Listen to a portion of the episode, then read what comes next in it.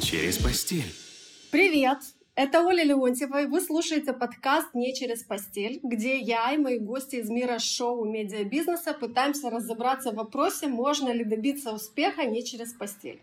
А заодно я прошу у гостей делиться своими историями успеха.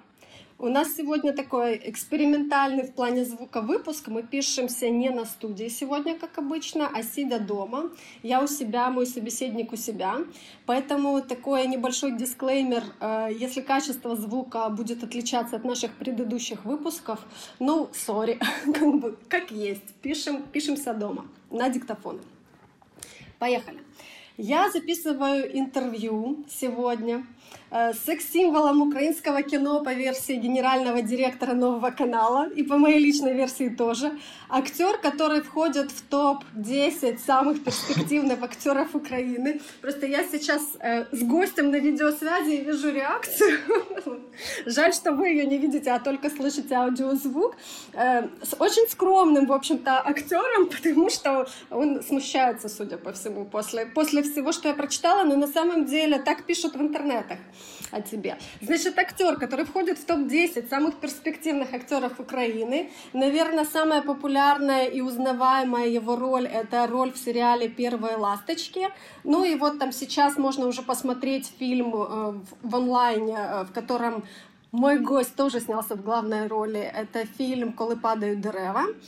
И, собственно, мой гость Э, Тут будут там какие-то аплодисменты очень бурные. Максим Савчик. Привет. Здравствуйте. Расскажи про себя пару слов. Вот у актеров же часто просят на видеовизитках, там, представься, расскажи о себе. Как ты обычно на пробах или на видеовизитках, когда это происходит, как ты обычно, что ты там обычно говоришь? А, ну, на видеовизитках обычно ты рассказываешь более свои, наверное, навыки, умения, потому, потому что тебе надо очень быстро чтобы не успеть надоесть кастинг-директорам, буквально там до минутки сказать о себе всю главную информацию. Например, какими языками владеешь, э, на чем играешь, на каких музыкальных инструментах, танцуешь ли, поешь, водишь ли машину, есть ли права, водишь ли мотоцикл и тому подобные вещи. Тебе нужно быстро, в принципе, быстро, иногда... А, и, и показать руки, я еще знаю. Нет, это, это в основном рекламные какие-то кастинги где вот руки показывают в полный рост. Но бывает и такое. Вот в полный рост, профиль, анфас с улыбочкой, без улыбочки. Но в основном нет. Интересен ты, а нежели вот ты будешь, вот я улыбаюсь, вот я грозный, вот я плачу, вот я боюсь. Это вот карта эмоций, это все ерунда. Это кривляние с точки зрения, вот если брать и актерской профессии, и вообще профи- мира кино, театра, это кривляние. Потому что ты выдаешь эмоцию. Эмоция э, – это результат, результат твоего процесса. А ты сразу выдаешь результат, что, собственно, будет э, фальш, ложь и тому подобное. А на пробах или когда? Ну, точно знаю, что есть этап, когда надо рассказать про себя. Есть же такое. Ну, не только там, как, типа, водишь ты машину или нет, и какими языками владеешь, а есть э, какой-то такой момент, где там «Я, Максим Самчик, я всю жизнь мечтал». Я всю жизнь мечтал. Это сейчас пошли такие популярные визитки. Они вот просто мгновенно набрали популярность себе. Еще их называют «зеркало», по-моему где вот, э, да, где, ну я такое не записывал ни разу, где вот актер сидит и разговаривает просто там о жизни, о мечтах, о его отношении там, к любви, к профессии, к политике, возможно. Он, он обо всем говорит. Оно пишется просто как интервью, а потом монтируется буквально там на 3-4 минуты, и получается вот такой вот загадочный актер сидит э, и, и умные мысли толкает. Я не знаю, я такое не пишу, потому что мне почему-то не понравился формат. А, оно вначале, может, было и интересно, но потом оно стало вот таким, ну, есть такое слово, мейнстрим, и форма записи, она тоже как будто шаблонной стала.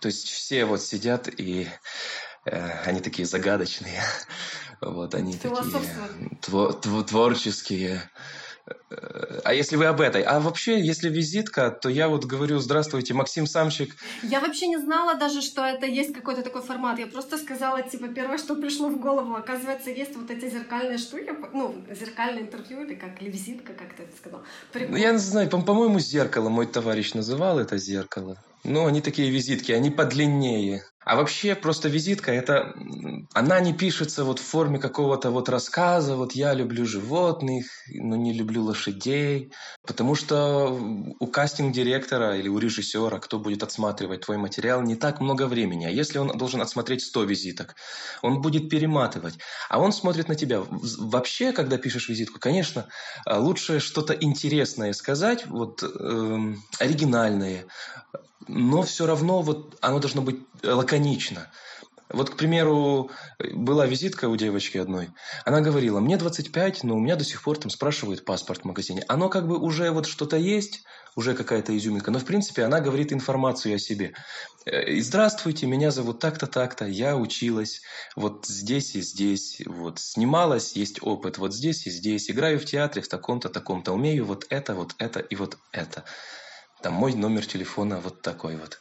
Но можешь, конечно, ты приукрашивать.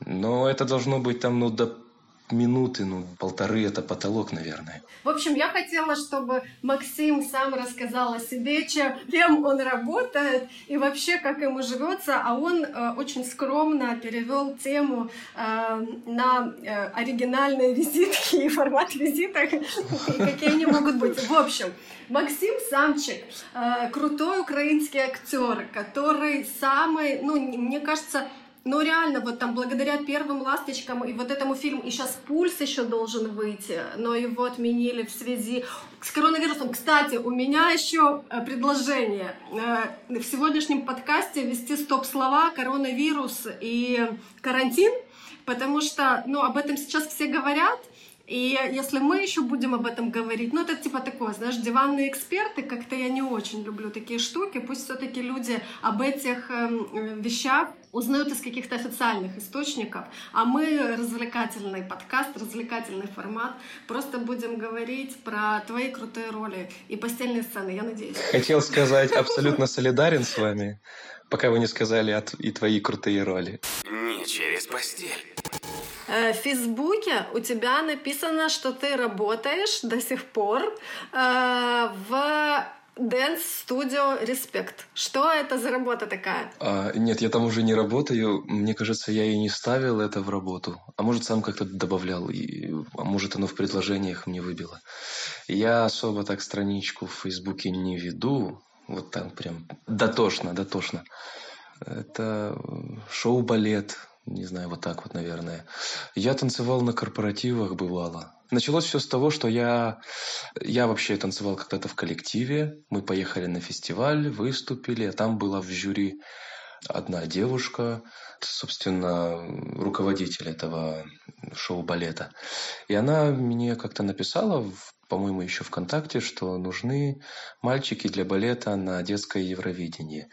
И так я два или три, наверное, года ездил на детское Евровидение в балете. Там в Артек, в Крым еще. Потом уже в Буковель мы ездили. Ну, как подтанцовка.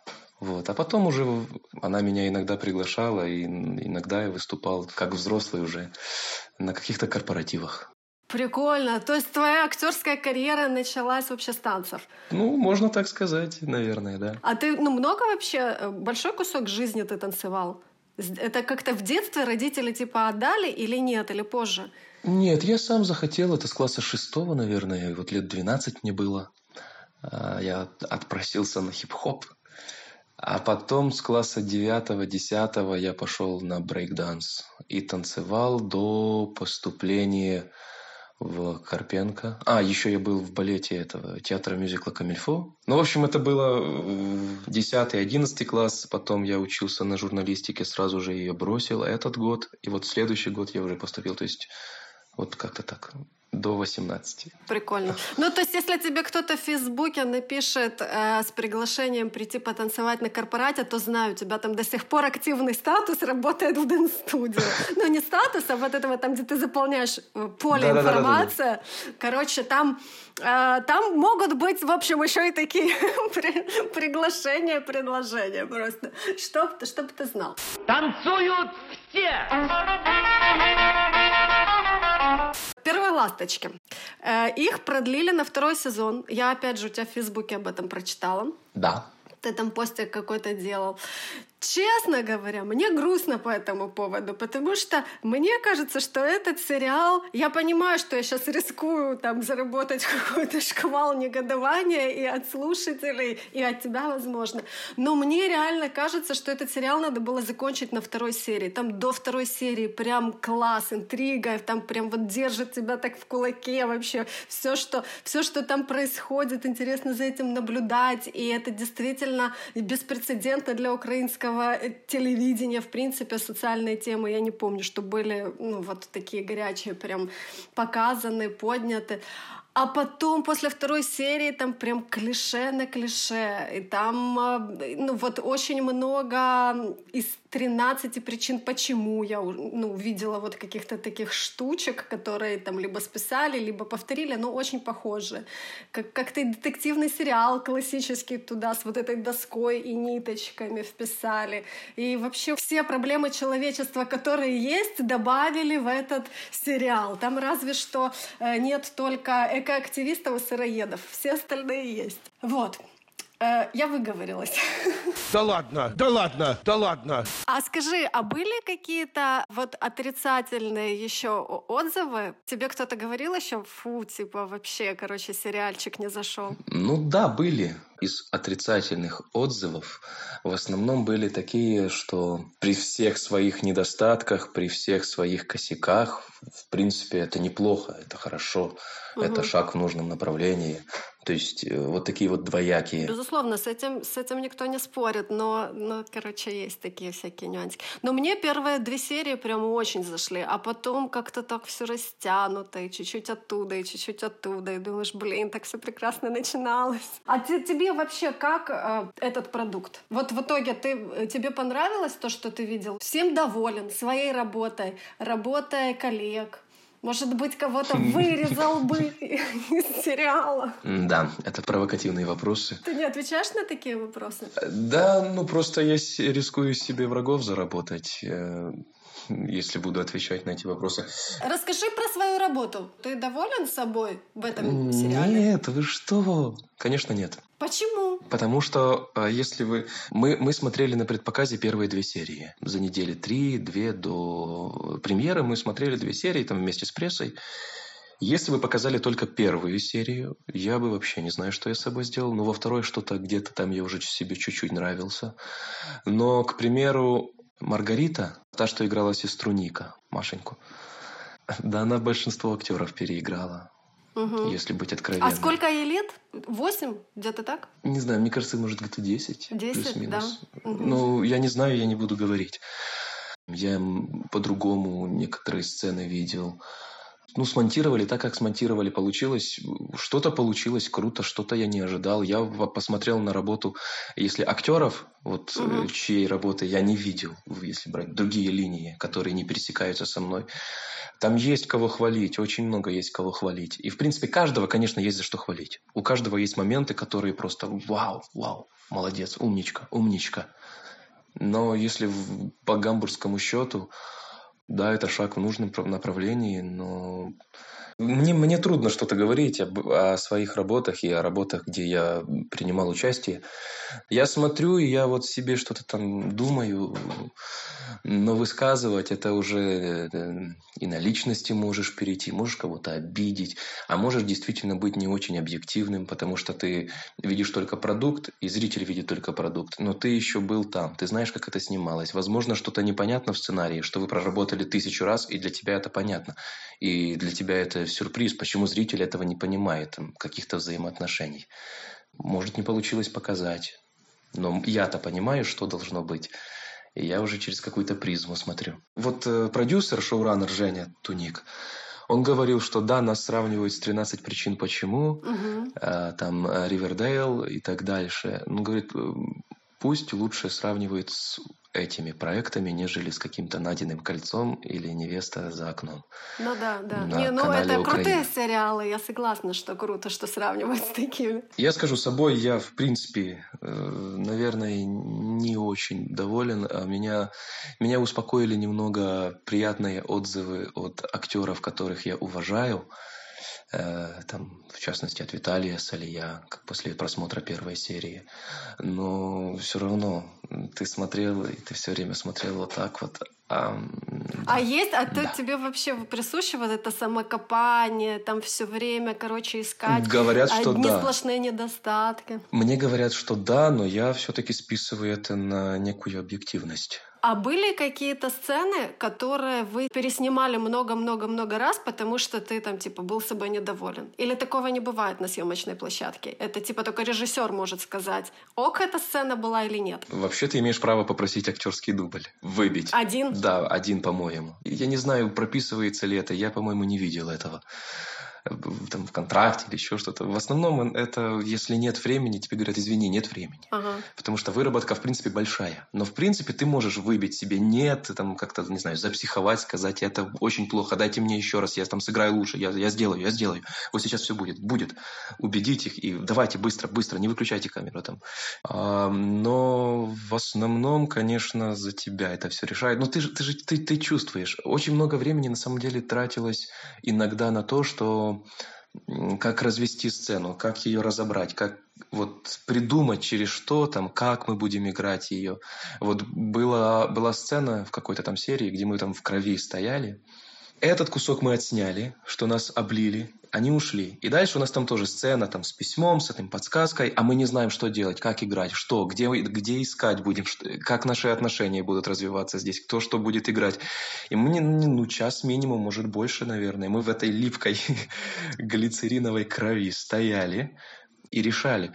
И все говорят, давайте снимать. А я говорю, я не знаю, что играть. Я не могу снимать. Что? Расскажите, что играть хотя бы. Либо дайте нам время, мы придумаем.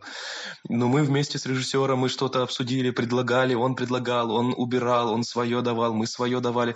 К чему-то вот пришли и сняли то, что сняли. Но, но вот много времени иногда тратилось вот именно на то, чтобы придумать. То есть его можно было отснять за два дубля, ну там плюс кадры. А, но много времени вот потратится на то, чтобы вот уже придумать четко, чтобы всем легло. Тогда это уже намного легче снимать. Не через постель. Э, смотри, наш подкаст называется «Не через постель», и я у тебя хочу подробненько узнать про все твои постельные сцены.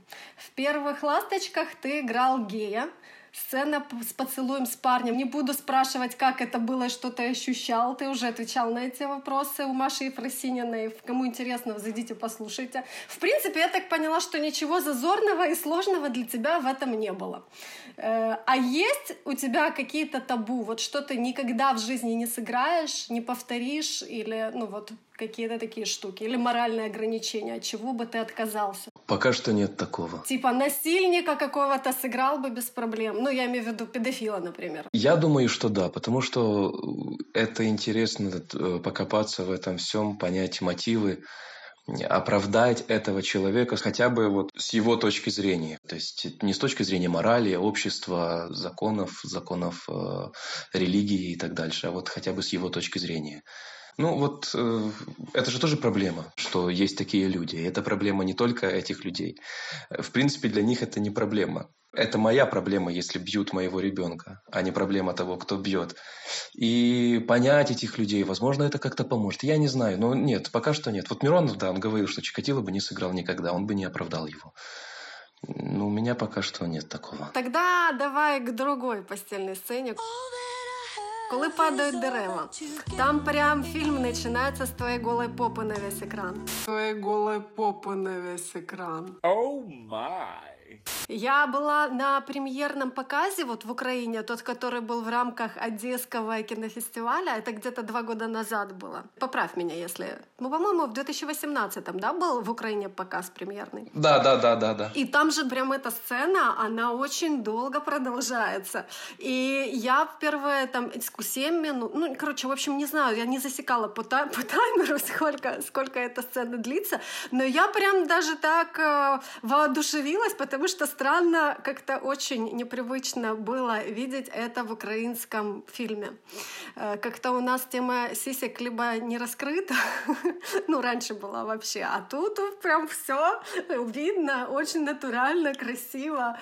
И у вас потом после этого премьерного показа был брифинг, когда все актеры, ну или не все, но главное там какие-то роли, вы вышли на сцену вместе с режиссером и где-то час времени отвечали на вопросы из зала. И был вопрос из зала по поводу постельных сцен, но, короче, вы как-то так отшучивались, у меня прям сложилось ощущение, что это табу. А я же вот в этом подкасте хочу все-таки подробности у тебя узнать. Что там и как? Без проблем, просто меня, наверное, на этом показе не было. Когда была премьера, мы ездили в Минск с ребятами с университета на фестиваль. Э, Расскажи про постельные сцены. Э, Каково это было? Как вообще снимали, как готовились, как э, вообще вот эта вот вся психология этих съемок, ситуаций? Мне кажется, это мега сложно. Это, это сложно, но у нас было на это время. Мы репетировали. Даже эти сцены мы репетировали. Мы, э, в принципе, очень плохо. Мы учились в одном университете, но я вот закончил первый курс, а ребята закончили второй курс. Но, в принципе, мы практически не пересекались. Возможно, максимум это «привет-привет». Но у нас было месяца полтора репетиций до начала проекта, и параллельно еще с проектом были репетиции, потому что проект был э, растянут на практически полгода. Вот. И мы познакомились. И это, конечно, было легче. Но э, по поводу постельных сцен это было страшно, это было неудобно, это было неловко, а, особенно в начале. Особенно, когда мы встречались э, с нашим там тренером, коучем Игорем Колтовским. Мы что-то прорабатывали. Нам надо было репетировать сцены, вот мы там искали, в каких позах это может быть, А, вот это будет дерево, а что вот так можно, вот так. И мы репетировали это через одежду. Там же плюс еще и игровая сцена есть, ну, то есть э, ты играешь еще параллельно, это не просто вот физически, механически ты вот эти движения делаешь. И мы вот так вот, вот так вот, вот так вот, вот так вот. И очень каждый раз было очень трудно начинать. Вот, э, вот когда ты уже начал э, репетировать, вот уже вот как что-то вот произошло, уже дали легче, легче, легче, легче. Но на следующий день все исчезает. И опять тебе трудно вот подойти к партнеру. А это же страшно. Вдруг я ее сейчас больно сделаю, и за волосы не так возьму. Это не как в жизни, ты не об этом думаешь. В принципе, ты можешь сделать ей больно. Ты можешь как-то ее больно взять, схватить. Ты можешь где-то там волосы ей прижать, ей будет больно. А как ты целуешь ей, а нравится ли ей, не нравится, а может ей неприятно. И вот эти мысли, а потом плюс ты думаешь, чтобы открыть ей лицо, потому что оператор снимает там, а ей волосы падают, к примеру. Плюс ты думаешь, у тебя сейчас текст, у тебя сейчас оценки, у тебя сейчас события. И вот это все в голове. Поэтому это все, конечно же, не возбуждает если вот откровенно говорить. Ну, я догадывалась. Вообще вопросы про постельные сцены очень же часто задают актерам, и все вот так вот отвечают примерно одинаково. Никто не, не говорит, что он типа сильно Ну, возбужден. я не знаю, но мы просто с Настей оттягивали моменты начала репетиции до последнего. Игорь нам говорит, все, ребята, начинаем, начинаем, давайте, показывайте, показывайте. А мы такие, стоп, стоп, стоп, стоп, стоп, стоп, стоп. А вот что мы здесь играем? А к чему мы должны перейти? Он Говорит, да, а по- поговорили, поговорили, все, говорит, ребята, начинаем, начинаем, опять, давайте, начинаем. И Настя ну, а может, давайте покурим сначала? Ну, давайте покурим, пошли, пойдем, пойдем. Вернулись опять. А подождите. И мы оттягивали максимально, максимально оттягивали этот момент начала. Страшно было. Да. Ну, я не знаю, каково ей, но мне было страшно, неудобно. Но на съемочной площадке это уже первая сцена, когда мы вот в грязи снимали. Это было тяжело. Что-то мы зажались очень сильно. а Там через свои причины. Не было заметно. Ну, да, но вот особенно поначалу, и вот это настроение, в принципе, которое там был какой-то конфликт, почему-то, я не помню уже, но какой-то, и он вот такую атмосферу дал. Она вот тянула на дно, она мрачная, и она и просто всех охватила, всю съемочную группу. Настя переживала, я переживал. И мы еще сказали, что вы же обещали, что лишних людей на площадке не будет. А там людей 30 стоит, там световики, звукорежиссеры, костюмеры, которые сразу там подбегали, тебя там укрывали после дубля, там что-то там делали, гримеры, художники по гриму, которые что-то там, вот очень много людей, художники-постановщики, которые после каждого дубля там зачищали траву, землю, что вот мы только что на ней валялись, если еще дубль будем делать. И мы говорим, что вы же говорили, что лишних людей не будет. И второй режиссер говорит, пожалуйста, лишние люди, уйдите с площадки. Ни один человек не ушел, ни один. Не через постель. А жена фильм смотрела? Конечно. Ей понравилось? По-моему, понравилось. Более-менее. Вы не обсуждали с ней? Обсуждали немного, что-то ей там было непонятно. Но вот, вот фильм «Коли падают дерева» – это вот яркий пример того, что я никогда объективно этот фильм воспринять не смогу. Потому что много повырезали, а мы знаем целиком историю, а еще добавили вот этой вот немного мистики, вот прям такой и что ты уже не понимаешь, а реально это или нереально. Но я понимаю, я знаю, я читал сценарий, я играл, я все знаю, и я не понимаю, как зритель это воспринимает. Я много ей объяснял, но ей, в принципе, она меня там, по-моему, похвалила, она немного ревновала. Не говорила, тут у тебя там попа не очень, а так вообще ок. Не. Нет, на самом деле фильм очень... Я вот не, не могу тоже однозначно какое-то свое ощущение, если тебе вдруг интересно мое мнение, не могу однозначно какое-то ощущение сформулировать, как он понравился или нет, но то, что он цепляет, это вот прям сто процентов. Там столько метафор, столько скрытых смыслов и подсмыслов. И, ну, короче, было что пообсуждать. Но и, а это же главная задача — оставить какое-то ощущение у зрителя. Ну, это здорово.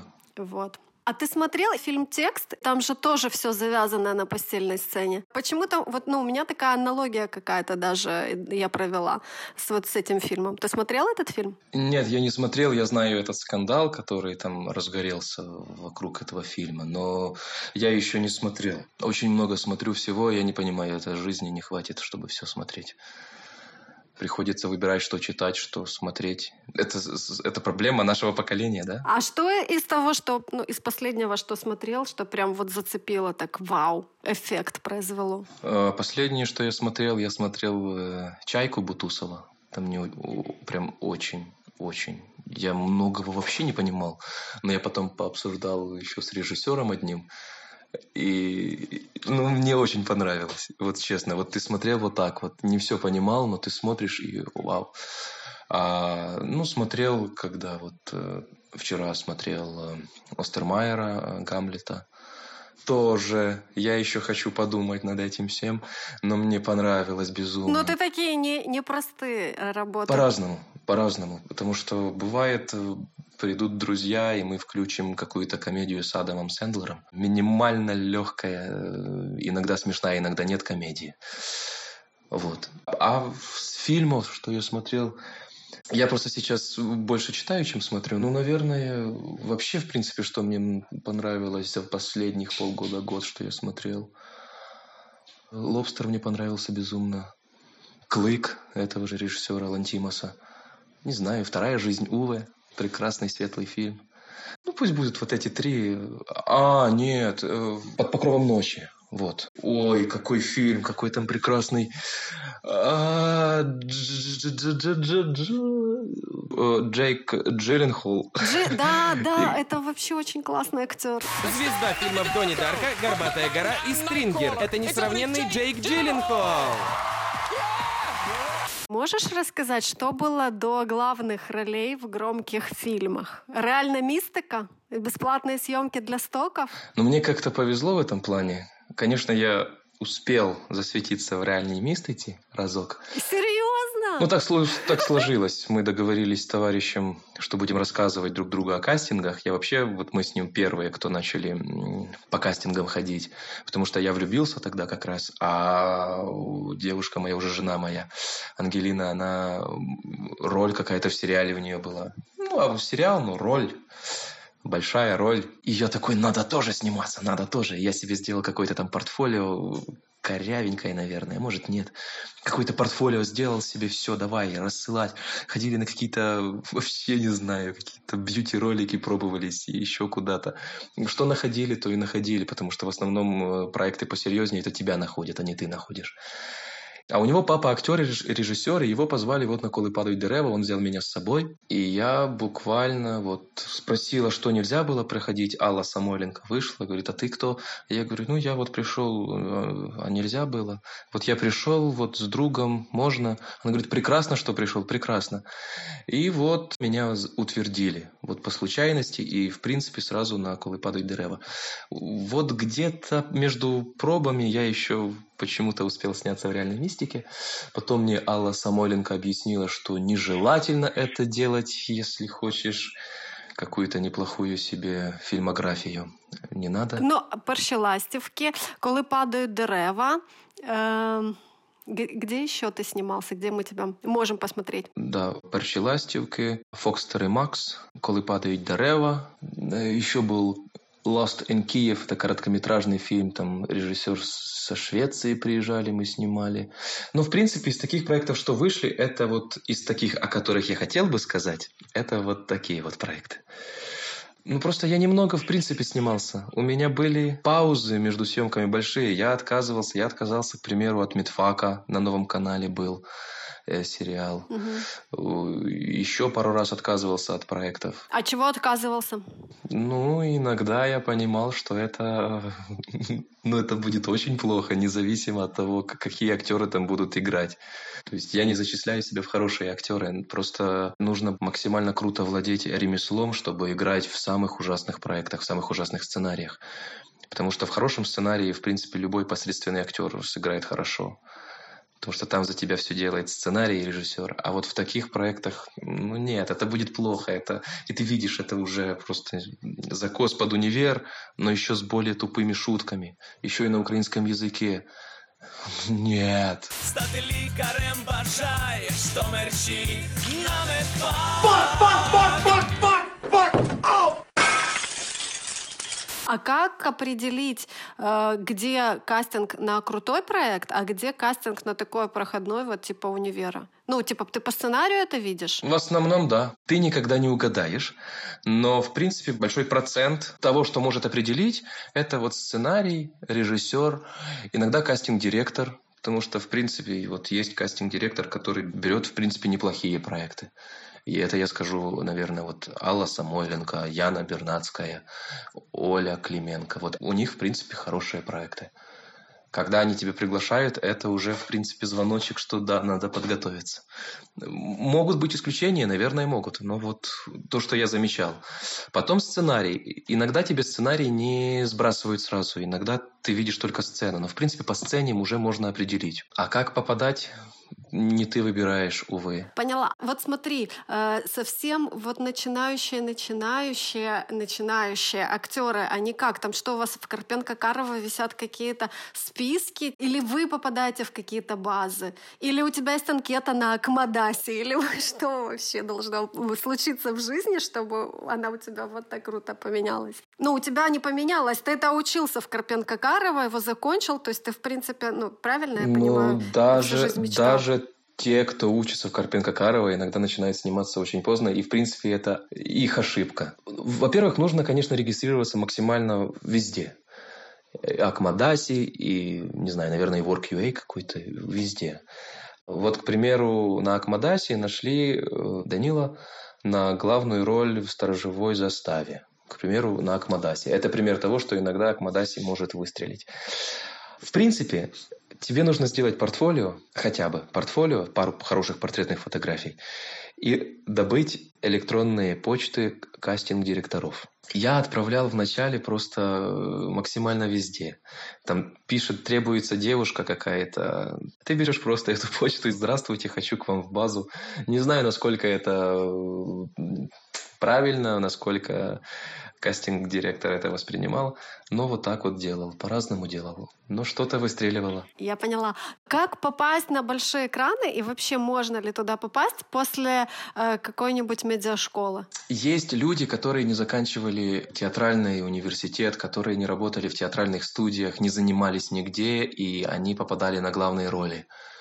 Есть такие люди а, что они без образования, потом идут в кино и по очень хорошим проектам. Природа у них хорошая и так дальше. После медиакурсов, наверное, можно. Мне просто почему-то кажется, что там портят. Но это мое мнение, и оно ничем не обосновано. Может, эти курсы и дают что-то. Вот если ты идешь там на фильм Вей, наверное, тебя вот знакомят с, как минимум с кем-то, с кастинг-директором каким-то, с режиссером каким-то. Уже ты ближе туда. Но мне кажется, я не знаю, я не знаю. Но можно, однозначно можно. Я знаю точно невозможно, невозможно. Сколько зарабатывает э, один из самых перспективных украинских актеров? А, это зависит, давайте я не буду цифры называть, но это не так много, как кажется. Это зависит э, от проекта. От Хорошо, того... ладно, не буду тогда мучить. Я просто все-таки надеялась услышать какую-то вилку от до. А могут вот, кстати, такие большие проекты, как, например, «Коли падают дерева», быть полностью безоплатными? Ну, я вам скажу, что на «Коли падают дерева» мы получали прям вот, ну, минимум-минимум. И вот э, нам звонила, ну мне точно звонила Алла Самойленко. Буквально за пару дней до съемок она озвучила гонорар и попросила прощения. Для меня тогда это была большая цифра. Большая цифра — это 20 тысяч? Ну это большая для меня была тогда цифра. Это не это число, но это уже даже тогда 20 тысяч для меня. Это я закончил только первый курс, это была большая сумма. И это взять, если за весь проект. Блиц как у Дудя или спиздили у классика. У меня последняя рубрика. Короче, я задаю вопросы Коротко, ты отвечаешь не обязательно коротко. Хорошо. Откровенная постельная сцена или съемки в рекламе ректального средства? Откровенная постельная сцена. Если она не в рекламе ректального средства, конечно. Что очень даже может быть. Нет, если это, если это неплохой проект, и там есть откровенная постельная сцена, то да, это однозначно. Следующий вопрос. Артхаус или мегапопулярный попсовый фильм? Артхаус. Если это можно объединить, эти две категории, то пусть будет так. А если нет? Нет, так хитренько, конечно, отвечать. А если нельзя? Нет, тогда артхаус, однозначно. Ты работал бесплатно? Я, я работал, когда в студенческих работах снимался. Ну, конечно, это бесплатно. Кто тебе из современных актеров, э, русскоязычных, давай так, э, нравится? На кого подписан, возможно, в соцсетях? В соцсетях ни на кого не подписан. Мне кажется, что один из лучших – это Трибунцев. Это наш актер? Это русский актер. Он снимался в «Монахе без». Это вот последнее, что я смотрел. «Метод» с Хабенским он там тоже играл, одного из психов. Но он в таких вот... Очень популярная его работа – это вот короткометражка «Проклятие». У него проекты вот очень малоизвестные. Он такой вот, кстати, не прям замыльный. Сколько скороговорок ты знаешь? Вас вообще же учили этим всем скороговоркам? Это важный этап для актера. Я скептически отношусь к этому. Нет, это, это важно, это важно, речь, речь это важно. По поводу скороговорок, кто-то мне сказал из одногруппников, что кто-то там из известных, может и Хабенский, сказал, что человеку, которому есть что сказать, сцен речи не нужна. И это, в принципе, правильно. Когда ты там действуешь, действительно, на улице, если ты хочешь крикнуть человеку, на которого едет машина, машина, ты не будешь думать, как ты это скажешь, но ты скажешь так, что тебя человек этот услышит. А сцен речь, потому что ты в неестественных условиях, и тебе нужно разрабатывать свой речевой аппарат, Скороговорок знаю много. У меня есть одна э, очень актуальная. Давай такой челлендж. Я тебе ее попытаюсь проговорить, а ты, а ты мне. Давайте. Самоизолировался, самоизолировался, да не вы самоизолировался. Самоизолировался, самоизолировался, да не самовыизолировался. Правильно? Ну, почти. Чуть-чуть ошибся, но было прекрасно. А, нет, я неправильно, я неправильно запомнил. Самоизолировался, самоизолировался, да не вы самоизолировался. Да, сейчас круто. А, последний вопрос. На большие экраны можно попасть через постель? Ну, наверное, можно. А ты знаешь такие случаи? Ну, мне кажется, что можно. У нас есть вот такая вот киношная пара. Сергей Лавренюк и Елена Лавренюк. Он продюсер, вот. Она часто снимается в проектах, где он продюсер, к примеру. Ну, я не говорю, что это через постель. Но я, они, они муж и жена. Это вообще крутой, крутой пример. Наконец-то хоть один человек в подкасте сказал, что можно и что есть такие случаи. Прям ура, ура, ура! Я просто еще добавлю, что я не говорю, что они не талантливые. Нет, нет, нет. Это неплохой продюсер и, в принципе, неплохая актриса. Но э, я говорю просто, что, в принципе, это может одно другому не мешать. И это может быть не прям через постель, через постель, но это может быть. Мне кажется, что если это проект чисто продюсерский, то чисто теоретически ты можешь быть абсолютно там не талантливой, ты нигде не училась, но тебя снимут, потому что ты там через постель с кем-то с, с кем-то спишь. Мне кажется, это вполне вероятно, возможным. Ну, я, я такого не знаю. Понятно. Хорошо, спасибо тебе большое. Э, спасибо за разговор, за всякие вот такие вот секретики, за информацию про гонорары, за твое время. Спасибо большое. Сори еще раз за связь. Вам спасибо, спасибо. огромное. Тебе, тебе, тебе. Не через постель.